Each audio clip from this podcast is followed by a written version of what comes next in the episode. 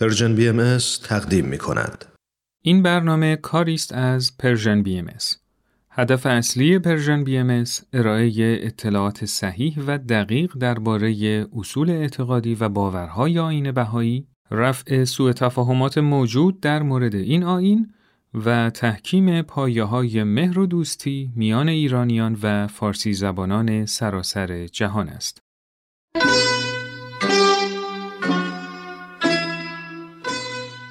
هویتی که گم شده است.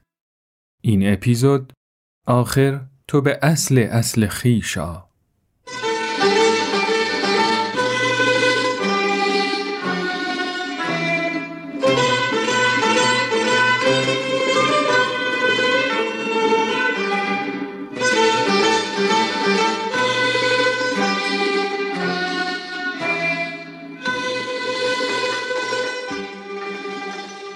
عجیب نیست؟ ما ناراضیان از خود راضی هستیم. از ابتدا همین بودیم. از روزی که فهمیدیم که وسوسه حوا ما را از بهشت راند، تصمیم گرفتیم که به اصل خیش بازگردیم. به جایی برویم که در شعن ماست. ما اشرف مخلوقات نباید در لای چرخ روزگار خرد می شدیم بدون هیچ نتیجه ای. ما باید کاری می کردیم که در خور شعن انسانیت و اصلمان باشد. اصلی که از یک منبع متعالی سرچشمه می گرفت. ما می بایست شرایط سخت پیش رویمان را تغییر می دادیم و همیشه یک مقصد داشتیم. گذشته. چرا گذشته؟ چون گذشته را یک بار تجربه کرده بودیم. رفتن به بهشتی که برای ما بود و در آن زیسته بودیم آسانتر و عاقلانه تر از بهشتی بود که تجربه زیستن در آن را نداشتیم و این گونه شد که به بازگشت به گذشته عادت کردیم. هر آنچه نیک بود را در اصل خیش معرفی کردیم و هر آنچه شر بود را هواهای نفسانی و این گونه بازگشت به اصل خیشتن ارزش شد. یک خصلت مقبول برای بشر و نیروی محرکی برای بسیاری از پیشرفتها. خوب که می اندیشم می بینم که احساساتی همچون نوستالژی، وطن پرستی و میهن دوستی با این خصلت بازگشت به خیشتن بیگانه نیستند. فکر می کنم هیچ اندیشه ای که با خصلت های روح انسانی همراه نباشد نمی تواند پایدار بماند. فقط آنهایی دوام می آورند که با خصلتهایی همچون عدالت طلبی، علاقه به رفاه و همین گرایشمان به گذشته خیش، گرایشمان به اصل خیش همسو باشند. ایران جانم در طول دو قرن پیش از همان روزهایی که عباس میرزا به ضعفمان در برابر پیشرفت روزها پی برد از همان روزی که ناصر شاه با دوربین عکاسی از فرنگ برگشت در همان روزهایی که هر که نشانی از تجدد درش دیده می‌شد به اتهام بابیگری کشته می‌شد آن هنگام که رشدیه از ترس جانش مدرسه اش را رها می کرد و به شهر دیگری پناه می برد. همان موقعی که مشروطه پدید آمد. همان وقتی که مجلس به توپ بسته شد. آن لحظه ای که چادر از سر زنان کشیده شد. وقتی که راه به تهران رسید. هنگام جشنهای 2500 ساله در بهبهه کفن پوشیدنها و فریاد و مصیبت ها سر وقتی که جلال آل احمد و شریعتی مد شد. وقتی که روشنفکران ما از آرمانهای سوسیالیستی متأثر بودند و حتی در پرآشوب ترین روزهای پنجاه و هفت هر کس که نسخه ای برای این مملکت پیچید به این خصلت‌های وجودی انسان و به خصوص به بازگشتش به اصل خیش توجه داشت. فقط یکی اصل را در 2500 سال پیش و شکوه شاهنشاهی می‌دید و دیگری که خود با شعار بازگشت به خیشتن آمده بود اصل را در باورهای اسلامی و شیعه می‌خواهم به تو بگویم حتی آنان که به تمامه پیرو غرب بودند و می‌خواستند به هر ترتیبی راه و رسم غربیان را طی کنیم نیز به نحوی به گذشته مینگریستند.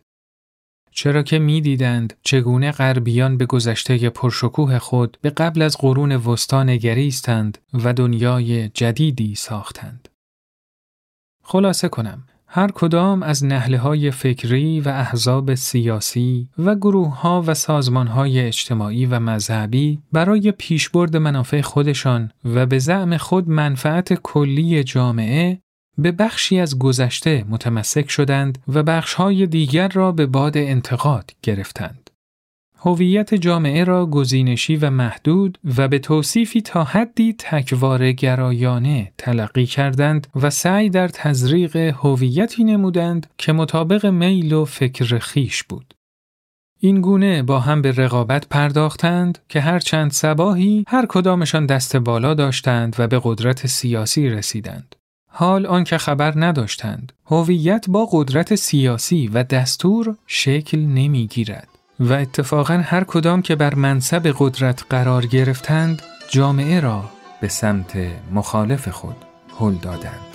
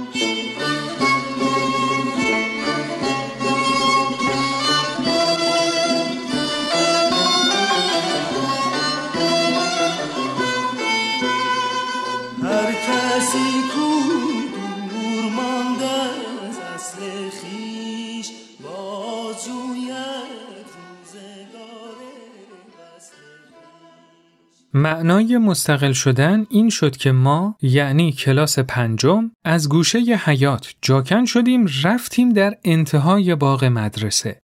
اول برایمان چادر زدند و هفته های اول پاییز ما درس را همراه با صدای باد که در کاج میپیچید گوش می‌دادیم و می‌دیدیم برگ ها آهسته میریزند و زاغها گردو در خاک می کنند و تخمهای افراها مانند بال سنجاقک چرخنده مثل فرفره میافتند. بعد وقتی که سرد شد ما را بردند در اتاق گلخانه. گلخانه از چهار طرف پله پله بود و از سه سمت دیوار شیشه داشت.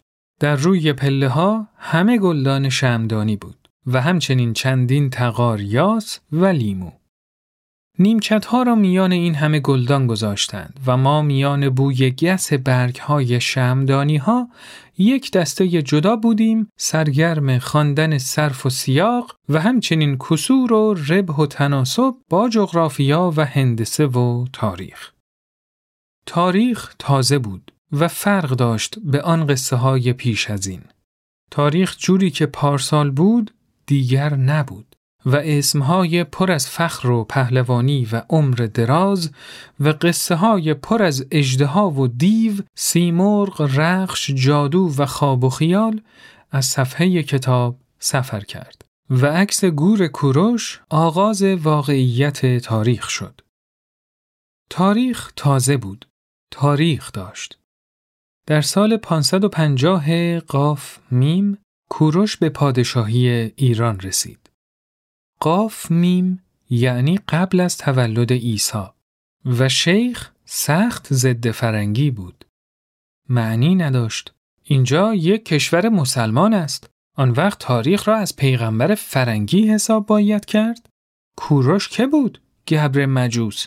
اینها همه چرت است. اینها همه مزخرفات فرنگی است. یعنی تمام شاهنامه دروغ است. این اسمها قبلا کجا بودند؟ میراث این همه اجداد ما حالا دیگر شده است آلت بازیچه‌ای برای فرنگی ها و شیخ سخت ناراضی بیچاره شیخهای ناراضی. باران اول آن سال میبارید. باران به جامهای شیشه که می‌خورد بر چرکشان شیار میانداخت. اول بیرون را نمی‌دیدی چون هرچه بود در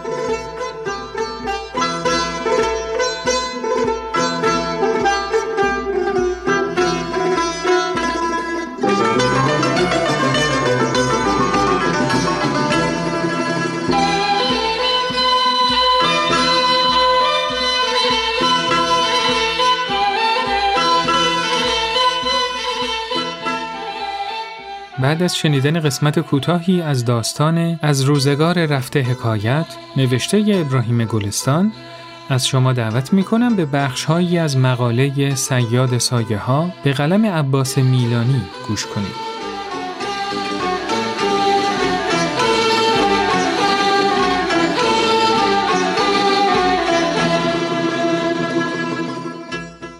می‌گوید ایران یک واحد جغرافیایی نیست یک حالت فرهنگی است به تسریع از آن دارد. مهاجرت من وقتی در تهران در دروس زندگی می کردم انجام شده بود.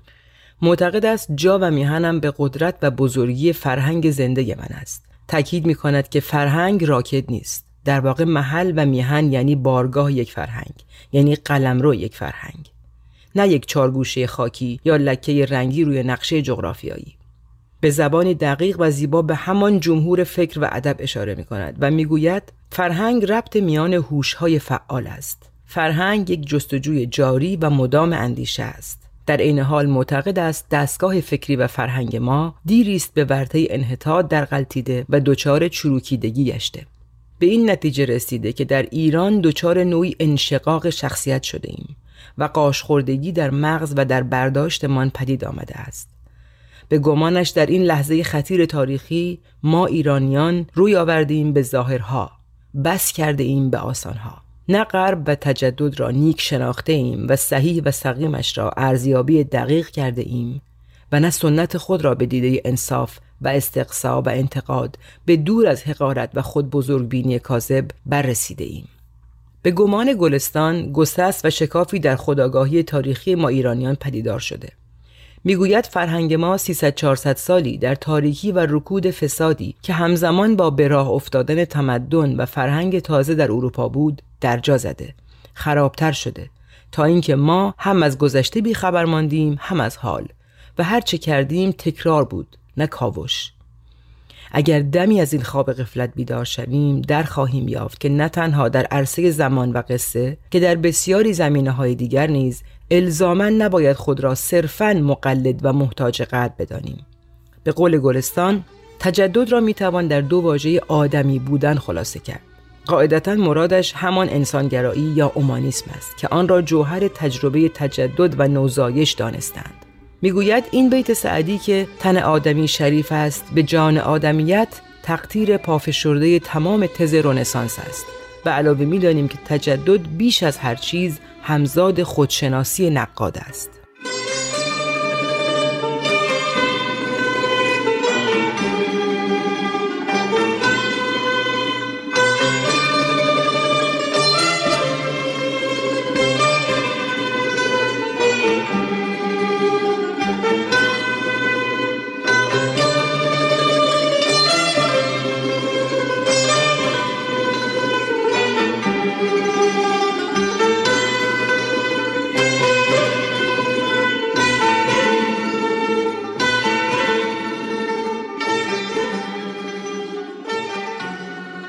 در ادامه به قسمتی از کتاب هویت و خشونت نوشته آمارتیاتن و ترجمه فریدون مجلسی گوش می دهید. و بعد از اون به قسمتی از کتاب ملت و قطعات آن نوشته پارتها چاترجی گوش خواهید داد.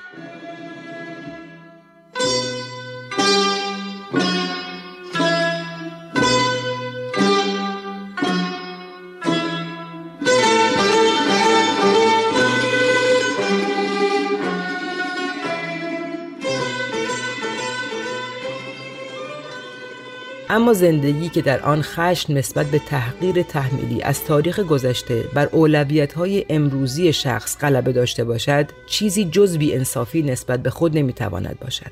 همچنین چنان خشمی می‌تواند موجب انحراف توجه از اهداف دیگر کسانی شود که از مستعمرات پیشین سر برمیآورند و حق دارند برای جهان کنونی ارزش قائل شوند و دنبال روی آن باشند. در واقع ذهن استعمار زده به طور انگلوار خود را با آن رابطه فرعی و نامربوط با قدرت‌های استعماری مشغول می دارد. در حالی که فشار چنان دل مشغولی و رنجی می تواند اشکال بسیاری به خود بگیرد آن وابستگی کلی نمی تواند شالوده خوبی برای خودشناسی باشد چنان که همکنون توضیح خواهم داد ماهیت این خداگاهی واکنشی آثار بسیار دور و درازی بر امور امروزی داشته است که از آن جمله است یک موجب تشویق خصومت ورزی غیر ضروری نسبت به بسیاری از افکار یا ایده های جهانی از قبیل دموکراسی و آزادی فردی شده است. با این تصور باطل که آن ایده ها غربی هستند. دو کمکی که به قرائتی تحریف شده از تاریخ اقلانی و علمی جهان کرده است. از جمله اینکه چه چیز در اصل یا جوهر غربی است و چه چیز دارای میراثی مشترک است. سه حمایتی که مایل است در اختیار رشد بنیادگرایی مذهبی و حتی تروریسم بین المللی قرار دهد.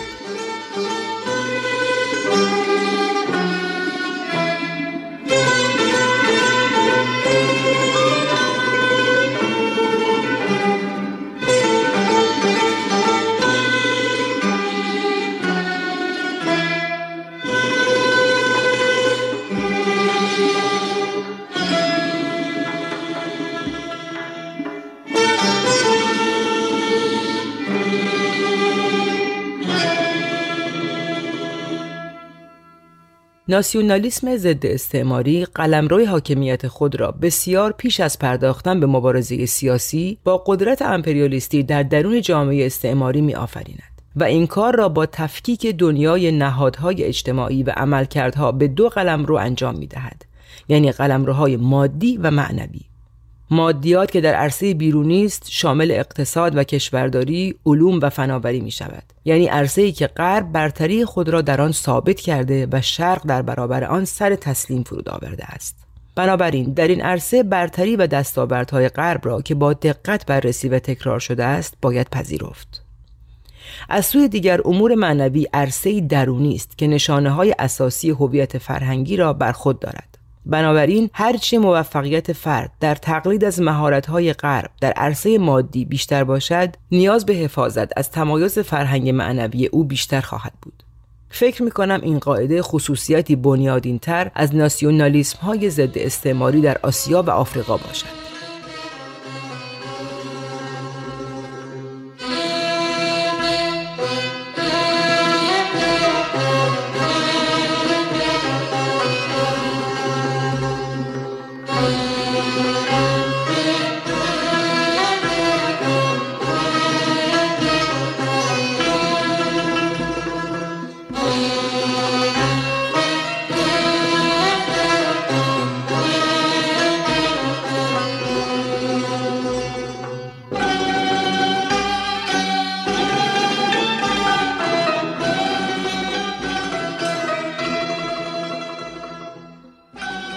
اپیزود از هویتی که گم شده است رو با شنیدن قسمتهایی از رساله مدنیه از آثار حضرت عبدالبها به پایان خواهیم رسوند.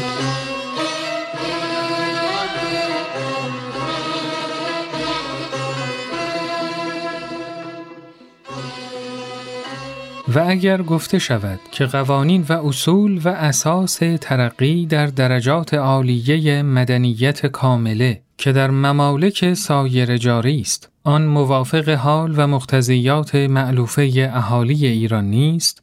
از این جهت لازم است که در خود ایران مدبران مملکت جهد بلیغ نموده ایجاد اصلاحاتی نمایند که موافق حال این بلاد باشد.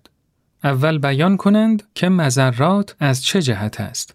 آیا امار ممالک و تعمیر مسالک و توسل به وسایل تقویت زعفا و احیای فقرا و ترتیب اسباب ترقی جمهور و تکثیر مواد ثروت عموم و توسیع دایره معارف و تنظیم حکومت و آزادی حقوق و امنیت جان و مال و ارز و ناموس مغایر حال اهل ایران است؟ و آنچه غیر از امثال این امور است مذرتش در هر مملکت واضح و هویداست. اختصاص به مکانی دون مکان ندارد. باری جمیع این اوهامات از عدم عقل و دانش و قلت تفکر و ملاحظه صدور یابد. بلکه اکثر معارضین و مسامحین فی الحقیقه اقراض شخصیه خود را در نقاب اقوال بیفایده سطر نموده در ظاهر به بعضی کلمات که هیچ تعلق به آنچه مزمر قلوب است ندارد عقول بیچارگان اهالی را مشوش می نمایند. ای اهل ایران قلب که ودیعه ربانی است او را از آلایش خودپرستی پاک و مقدس نموده به اکلیل نوایای خالصه مزین نمایید تا عزت مقدسه و عظمت سرمدیه این ملت باهره چون صبح صادق از مشرق اقبال طال ولایه گردد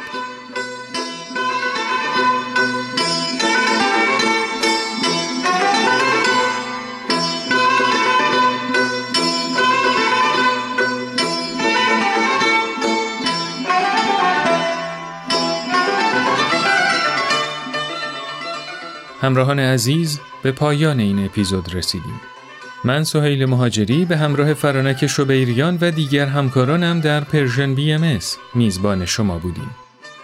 موسیقی به کار گرفته شده در این اپیزود از آلبوم بشنو از نی اثر استاد فریدون شهبازیان با صدای استاد شهرام ناظری بود. تا اپیزود بعد خدا نگهدار.